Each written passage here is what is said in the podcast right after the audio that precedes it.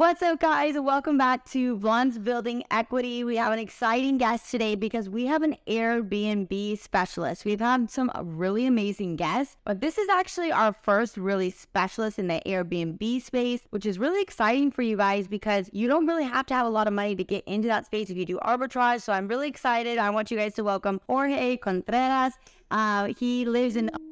We've really... That's it. So yeah, go ahead and introduce yourself, Jorge. Tell us a little about you. I want you to give me like the two-minute brag sheet. Like I want you to go full force. Tell me what you're about. Tell the people don't don't feel bad bragging because I want to know what like the most you've ever done, how much money you've made, you know, all of that. I love it. So yeah, again, guys, Jorge Contreras. I reside in uh, Orange County, California. I started uh, buying real estate about ten years ago in two thousand twelve, did long-term tenants up until twenty sixteen. And then in March of twenty seventeen, I launched my first four Airbnbs on the Airbnb platform, kept doing that for a while. And then in twenty nineteen, I discovered the arbitrage model, which we'll get into later, but no down payments, no closing costs. It was strictly a cash flow play, which was the priority at the time. And then that only helped me accelerate my purchasing strategy. So we have uh, eighteen properties, eight that we own, seven that we sublease, three that we manage. We're doing about one hundred fifty K a month gross revenue, about thirty thousand net a month just from the Airbnb business alone. And then uh, four years ago, I also started a coaching company teaching people how to create passive income and financial freedom uh, with or without owning real estate. So what makes more, the coaching company or Airbnbs? They're both multiple seven-figure businesses. So they're both doing really, really good. Wow, that's incredible. It's something cool. Like I think the coaching business is in real estate has really taken off. Everybody we've had on the podcast so far is really into the coaching space, but I like what you're doing with the arbitrage. So how has it kind of been affected right now? I feel like things aren't before it was really fun. Everybody was like, you know, getting Airbnbs and doing that kind of travel style. Has it changed at all lately? Yeah, definitely. There's definitely been like a, a slowdown uh, overall. The good thing is ever since we started getting into this business, we've always never just relied on short-term rental, so we know how to cater to like nurses, corporate bookings, relocation companies, government bookings. And so we we do attract a lot of those thirty day plus bookings that, you know, where we only need one cleaning and it's just easier to manage. And I think that as long as you incorporate that. Oh, you said nurses, the clientele for people that are staying like thirty days. Yeah, like thirty day plus. I mean, like Airbnb just uh, produced a report for their second quarter earnings, like the most amount of money, the most amount of bookings. And also bookings are on average long, like twenty-five percent longer this year than they were last year. So people are staying longer at Airbnbs. And I think that's because of all those different things, the relocation companies and nurses. And so if you incorporate the short-term rentals with like midterm rentals, definitely helps keep your occupancy a lot higher and, and be able to cash flow really well. That's what I was thinking because I know here in L A, you know, because we, we fix and flip homes, which is really, but everybody always asks us, um, why haven't you thought about holding them? Why aren't you doing Airbnb? And definitely those are options for us. But in the L A market, I don't know how it is in the O C.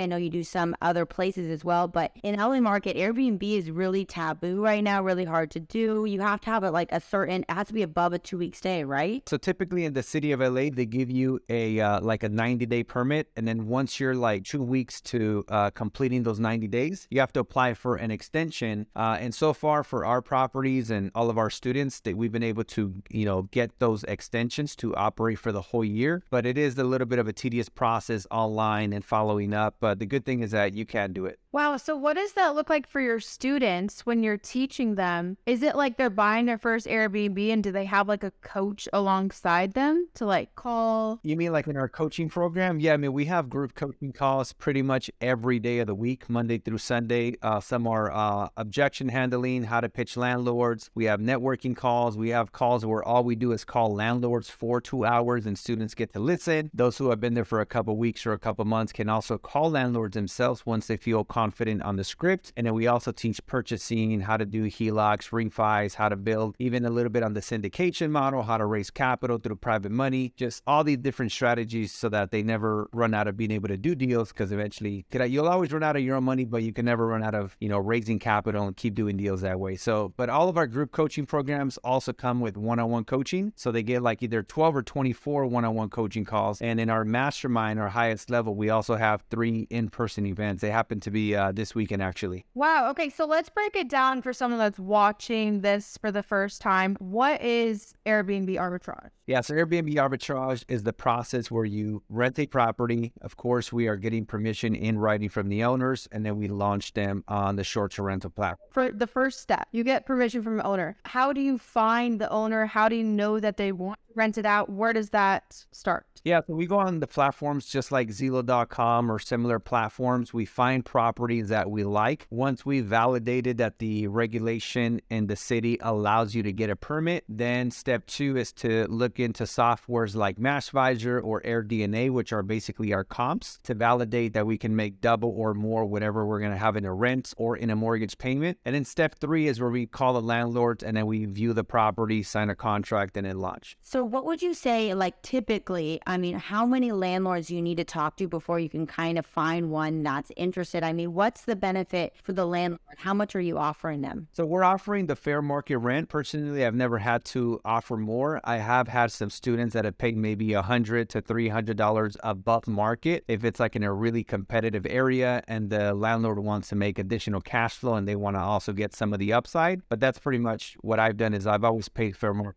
rent. How does a landlord say okay to that when don't they understand the risk of having someone rent out their property to like multiple people? Isn't that a high risk for them? I mean, it's not a risk because in the contract, we let them know, we, we put in there writing that we're going to be responsible for any maintenance or if there's any repairs or any type of damage, like we're paying for that. And just like a hotel, right? If you check into a hotel, they're going to take your credit card. If you create any type of damage, they're going to charge your credit card. So we basically pass that cost on to the guest and we're able to submit claims up until fourteen days after the guest checks out. So then that gives them the peace of mind. But I think at the end of the day, like I have this one sublease that's like pretty high end. We pay almost five grand in rent. It's in Long Beach, California. And out of ten people that went to go look at the property, I was the only one who wasn't going to live there, but they picked me because of my financials, my experience, my credit score. They felt that I was the strongest tenant, even more than people that were actually going to live there.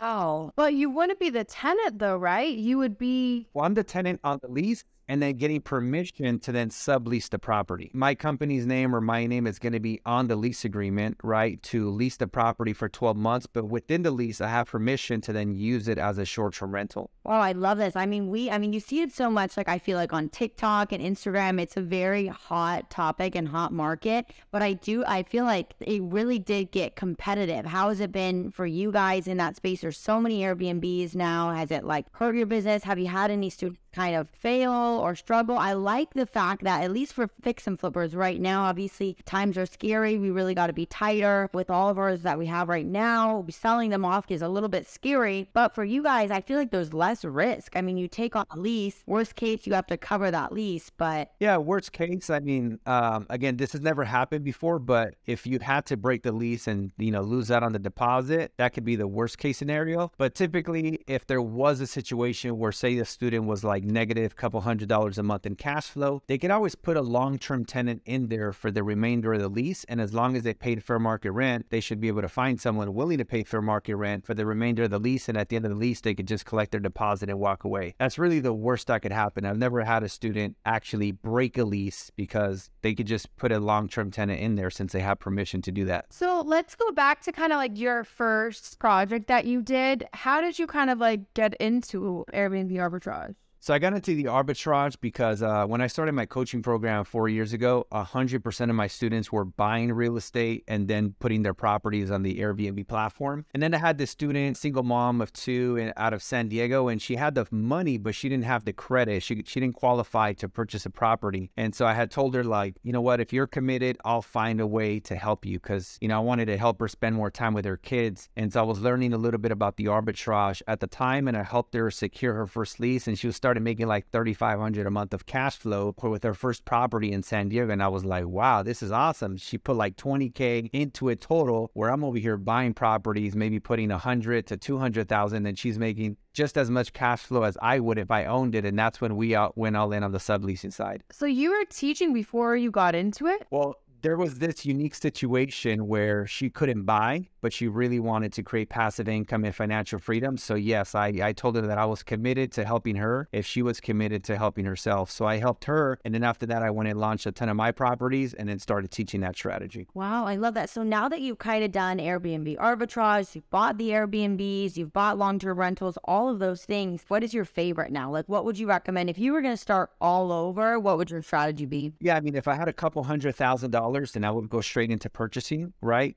And get the equity. Obviously, that's where the long-term wealth is going to be created. But for like the ninety percent of people that are not in a position to drop, you know, twenty percent down plus furniture, subleasing is a great way for them to start, build their capital, their experience, and then go into the purchasing as they attain more capital. So they would basically just go on Zillow and find places that are renting, go to that, whoever it is, the listing agent or the actual landlord, and tell them, listen, here's my credentials, my credit, I'm going to put a Uh, put it under my name. I'm responsible for everything, and you're going to give me permission to rent it out. So they went to, for let's say twelve hundred dollars a month from, that's their lease agreement. And then they go to Airbnb and maybe get like two or three thousand. So the rest is just like cash flow. Exactly. So the difference from what they pay to what they make. And we have like a model where we want to be able to break even at ten days. So like if someone's renting a property for say three thousand dollars a month, maybe it's a single family home, we want to be able to host larger groups of people like eight to twelve so that we could charge three hundred dollars a night. We could break even at ten nights, double at twenty and triple at thirty. Right. And so what's the occupancy rate normally for the areas that you kind of have your Airbnbs in? Like we're at about like a seventy-seven percent occupancy right now, like in our whole portfolio, and we're in like Like seven different cities, all in Southern California. That's pretty good. How was it better during COVID? Uh, I mean, like last year, there was a higher occupancy, probably like eighty-eight percent.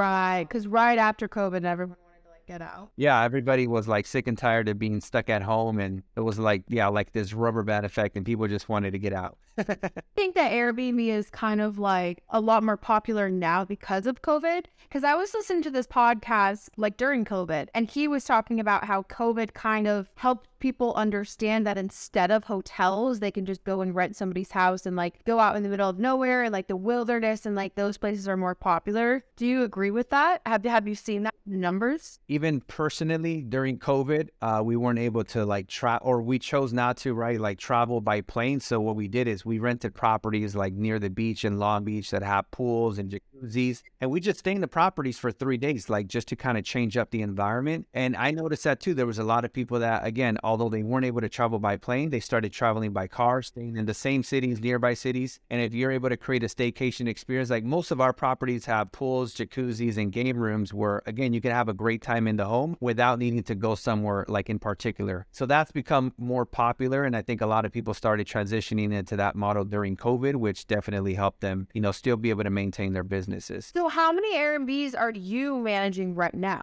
We have eighteen properties. How was it on like the scaling of that? Just because I know, I mean, at least in L A, getting an apartment here in L A, they are really, really strict about checking. If you make three times the income, if you have your amazing credit. So I can only imagine having five properties under your credit score, under your name. Does that become a problem? Well, the properties don't show up on your credit report. That's the first thing, right? And yeah, it's true. Sometimes that is a challenge for students, right? If they don't make uh, two or three X the requirement, a lot of times it's three. Then if they have like six months of rent reserves, sometimes that could offset depending on the landlord, or bringing in a business partner just so that they have two incomes versus just one. For that same one that I mentioned earlier that I got in Long Beach, they still wanted me to put up a second deposit just because it's like a very high-end property. They had just done like a two hundred thousand dollars one thousand dollar renovation on this really nice craftsman home, two blocks from the beach. So one of those three things will typically work. Wow. And so my other question for you is, you live in California. What is kind of your tax strategy with the Airbnb arbitrage? Because even like, are you putting these under an L L C? Or are they under your personal name? Because we tried when we were qualifying for our apartment, it, I was trying to put it under my L L C and show the income that was made from my corporation and not from me as an individual. And they were crazy. And I'm like, with taxes, I pay myself as an individual very little. And then my corporation is in Delaware and we funnel it through. So I can have like, I wouldn't have qualified on just my personal return. So what's your kind of tax strategy? What do you recommend? In order to qualify, or just how do we deal with taxes in general? I want to know both.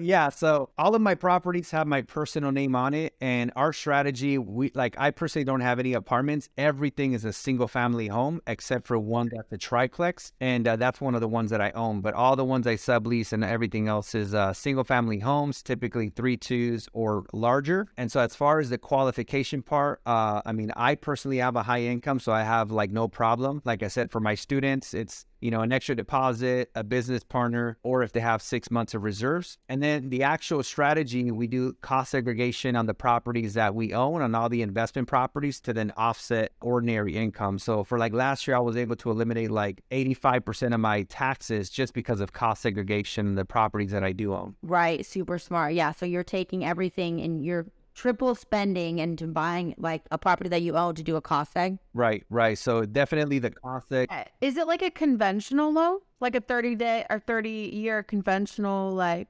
Everything is a thirty-year conventional loan. So we've done a lot of fifteen, twenty percent, and I've even done like a ten percent vacation home a couple times. But have you ever thought about doing an interest-only loan? Um, I would consider it. Um, I would definitely consider it, especially if it was like short-term financing and then maybe I had a different type of exit strategy, or or maybe if I needed to, right? Maybe, maybe if that's all that qualified me. But uh, my mortgage lender, uh, I know he's done that with two of my students where they got into like an interest only, and then he gave them the option of paying into the principal as an option, but they didn't have to. Right. I feel like it might be an, a, a time too right now where like things are sitting on the market and you can really use some creative financing instead of arbitrage, where you get a subject to and then Airbnb that subject to out to be able to cover the note plus more. Like there's a lot of creative ways you can go about. That's what I like about real estate too, and, and fix and flipping, and having that option that if, you know, worst case scenario, we, we wanted to hold on to something, then we can Airbnb it. You can long-term rental it. There's a lot of options, which is really, really nice. We actually had a couple on the podcast and they're, they're absolutely killing it. And they are, they were fix and flippers all the way. And now they are like, we love our Airbnbs. They're doing only short-term rentals now with all of their flips. So do you kind of do like value adds with the places you buy and then kind of burr out? And then what's your strategy there? Yeah, recently, most of our properties, we've done some type of upgrade. Um, like it's launched one in Joshua Tree about three weeks ago, and we got that one off market for like two hundred thousand below market value. But that one just needed paint. We have other ones where I've remodeled like everything. And in previous years, I even have some that I just bought like turnkey. I wanted to just buy them and put them up on Airbnb for uh, time's sake. But luckily I bought them years ago. And so obviously they've still appreciated, even though I didn't do any type of uh, value add. What? What's your background in? So like, I know you were talking about you got into like coaching and then you got into the real estate and Airbnb, but like before that, before you had like an interest, like who are you? Like what's your background? What's your story? Yeah, definitely. So I'm thirty-five now. When I was twenty, I actually was a professional Latin dance instructor. Professional Latin dance in- instructor? Look at that. That made Jessica really excited, like excited there. I haven't seen her smile this big the whole time. When I was like fifteen, I took like Latin dance class and it was like the thing ever. So what I'm hearing is we need a dance battle. That's right. Sh- shimmy. So yeah, so when I was twenty, I dropped out of community college. I quit my job at the bank, and I've been, you know, entrepreneur full time, working for myself for the last fifteen years. And I created like eight streams of income, all from the dance business. So I used to own uh, two Latin dance festivals. I used to run this like nightclub. I had a choreography company. My both of my parents were born in Mexico, and I was born here in Orange County. Out of like maybe I don't know fifty thousand instructors, there was um, like all the originals that got together, and they basically came up with the list. And so I was like number number eight in the world as far as like world renowned. Even before YouTube was popular, like by two thousand ten, I already had over ten million views on like YouTube. And it, it was a pretty big, like successful company. But the problem with it is I felt like I ran that business like a job. So whenever I talk about becoming financially free, it was when I left that business five years ago, because that business always required me to trade time for money. I was like working fourteen hours a day. And it got to the point where I actually injured my back and ended up having a back surgery ten years ago. The doctor said it was a fifty-fifty chance I would never walk again.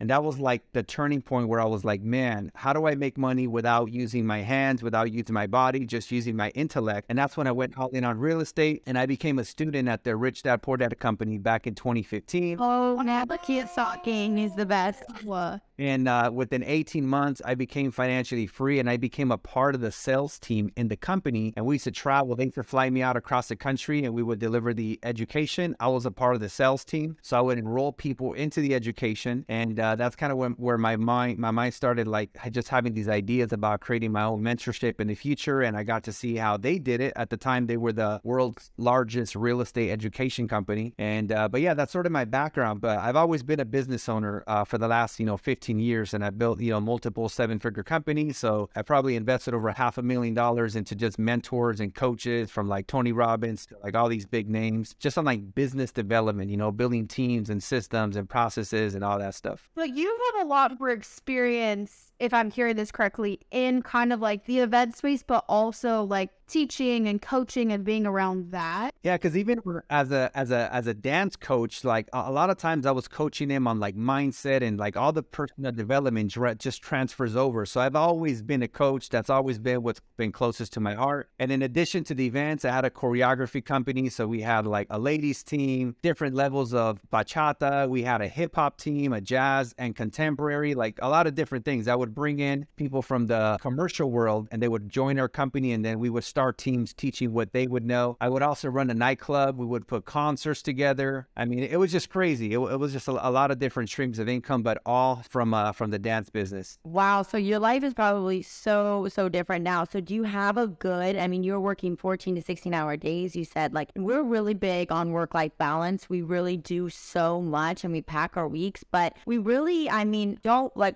want to make ourselves go crazy. And we always like push this for our audience. Like, life is for living. We're searching for financial freedom, and I know you got to get there, but we really like work-life balance. So what does your weeks kind of look like now that you've built this company up and you now have more financial freedom? I personally love what I do so much that it's it's almost like I'm not the type of person that can go and work for five days straight and then go on vacation for five days straight while not working, and vice versa. So I'm always like working and playing. Like, it's like a dance of the yin and the yang. So even like last week, we were on vacation in Cabo. You know, when my wife and daughters are taking a nap, like I wake up early and I'm shooting a podcast, or I'm working out, or I'm on my meeting with my team. And then when they wake up, we go have breakfast, just family time. And then they always go take a nap for like two hours. And then I'm on an I G live, or I'm having, you know, like for me, that's the way I love it. It's just like a constant dance, and it, they're always just flowing, but it's almost like it's all just one. I don't really have like this separation where I'm like, okay, I mean, unless there's, there's a specific thing, right? Maybe we're having dinner. It's like, okay, my phone's over here. This is family time. And then there's time when it's just business, but I personally love the dance where I'm always doing both. And I think everybody works differently, so it's important, even for the audience listening now, find what works for you, because it's not always like, not everyone works well with that. Like for me, I sometimes need to actually be packed out on the weekend and not be next to my phone and just like have a release, and then during the workday I'm on, I'm all about it. Yeah. But you, you like the dance, you like, you know, your wife is sleeping, you're working a little bit, and then you guys go to lunch. I think it's important to figure out what type of dance you like, what type of flow you like, what is going to keep you consistent in the long term, and not let make you burn out and not make you feel like you hate your life.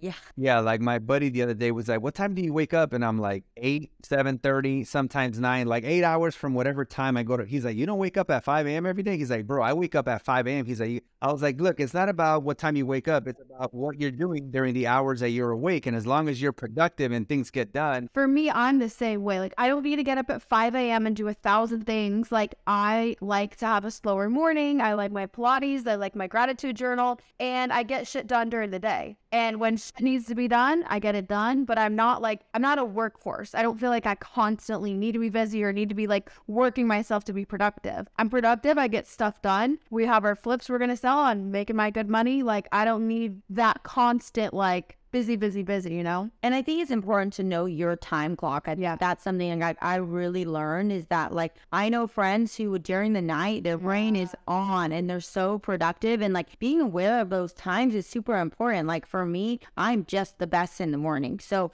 that's my only time that I get either alone yeah. or like really a lot of clarity. Because when it hits five o'clock, six o'clock for me, like I really shouldn't be working. Like I am my productivity, what my brain, it's just foggy. Like I am not on. That is my time. I go for a walk, hang with my friends. So it's like I loved, I am a six a.m.er, but only yeah. because that's my prime time. I operate the best. So then I'm like, oh guys, don't think it's just like I'm this over. It's really that. It's just that works best for me. So yeah, I know people like even with employees and things, I'm like, if that's your best time, you need to be working then. If you work the best at eleven at night, love that. If you get your shit done, that works for you. So I think it's important to know your body and know yourself so that you get the most done. Yeah, I definitely agree with that. It's just about whatever works for you. I don't believe that five a.m. is for everyone or nine a.m. is for everyone. It's about whatever works for you. I'm excited for your events in L A though. So when is you, what's your goal? Like first event date? We're going to definitely be there. My, oh, you mean the big one? That's a good question. It's definitely going to be uh, in the first quarter of uh, twenty twenty-three. Man, twenty twenty-three. Most likely in like February, March, uh, around that time frame. Wow, I'm excited for you. I love that you're just like putting yourself out there, going to get in. Honestly, us going to events, really, I mean, I don't know if you were at Ryan Pineda's last event, but really every event that we've gone to, the networking, the like-minded people, what you learn is actually insane. And I push everybody, go to every event you can. Yeah. Really, it's just insane what you can learn in that time and who you can meet. You never know who can open doors. And it's been so fun for us in the podcast and going to these events, really to network in the real estate community. It really becomes such a small community where everybody knows everybody. And it's kind of just become really, really fun. You start to see the same people at different events. And it's cool that everybody has different events because you really get another time. We think it like pumps us back up. Like every two to three months, we need a little event, get super motivated and hit the ground running again when times get hard. I don't know if you feel like that. Yeah, I'm definitely the same way. Like I, I love going to events and just networking and surrounding myself with like-minded people. And I, I think it's super important because at least for me and a lot of the people I know, their family members don't have the same mindset. They're not entrepreneurs and not investors. So you got to go and find these people that are basically like the crazy ones, right? The only ones that were that are crazy enough to think that we could do something completely different against the grain, build a business rather than just a conventional like nine to five and call it a day. Yeah, I love that. And we were just saying that we need to do it every three months now, only because you're right. We don't have those people in our day-to-day lives. Like we have really good friends that support our career, but they don't necessarily light us up when it comes to work, you know, because they're not in the same field of work. So when we go to those events, it's like everybody thinks the same as us and everybody's like, oh yeah, I'm going to make a million this year. I'm going to do twenty flips. And we're like, you just don't meet a lot of people like that. So I think it's so important to go and get like refueled with your motivation. Because we could tell our friends and family like, oh, okay, we're going to do twelve flips this year. They're like, holy shit, that's a lot. Like, and blah, blah, blah. We go to a conference. They're like, yeah. It's like, I'm doing three hundred. I'm like, oh god, step it up. I love I love that feeling though, when it makes you feel like you're the brokest person in the room. That's how you know you're in the right room. Yeah. Did you go to Ryan's event? So I was at a previous event, and then from there I flew to the Tykes Mastermind, and I was only there for that day, so I didn't stay for the rest. And I started seeing it on Instagram. I'm like, man, I, I should have stayed. It looked like so much fun, way bigger than I thought it was going to be. I mean, it looked like it was a huge success. And Alex Hormozi is both. It was awesome. I'm definitely going to be at the next one. I know he's doing it like every three to four months. So I definitely plan on being uh, on, at the next one. Yeah. Who, who's been your favorite event that you've been to so far? Oh, man. There's so many. But uh, I was at an event called uh, Click Funnels right before Ryan's. And uh, Ed Milet was there speaking. So that was really amazing. This is like the platform that a lot of the digital online coaches, creators use, like a much more effective way to market than like a traditional website, but it goes really deep, different levels. Thank you so much for coming on. It was great to meet you. So where would you send the viewers? Do you, your Instagram, TikTok? Like what is your main platform you like people to go to? Yeah, Instagram is good. Uh, at the Jorge Contreras. Okay, got it. Wow. Jorge Contreras. So if you guys have any questions about Airbnb, Airbnb arbitrage, this is the guy. He is everywhere. Go to learn though. What's your website? Uh, it's the same. It's the jorge contreras dot com. Wow. Nice. How many students do you have right now? Like active on my coaching calls, maybe about fifty to sixty, but we've had over three thousand students in the last four years. Wow. That's amazing. Good for you. And really teaching and like showing people we're, we're love when everybody like the coaching and the teaching. I mean, that's how we've learned so much. And like the value that it offers not going. I mean, people spend four years in higher education and then get a silly job that they hate. And like this, you can really dive in and build a, the life of your dreams. So yeah. It's really awesome what, what you're doing. Yeah, it's pretty awesome. Actually, I helped Ryan start Future Flipper uh, back in like twenty nineteen. Obviously, when the his social media came on, it just went to a whole other level, but I helped them create like the foundation of the coaching programs um, and things like that. Oh my God. insane. And he's like, oh my God. But he blew up so fast, and it was crazy to watch his journey through like COVID time. Grow up. Like, what was it that like consistency over COVID? Really? It was just that? Got Grant Cardone coming to his office. I know. That's crazy. Yeah. So thank you so much for coming on, you guys. And thank you guys for listening. And we will talk to you soon, all right?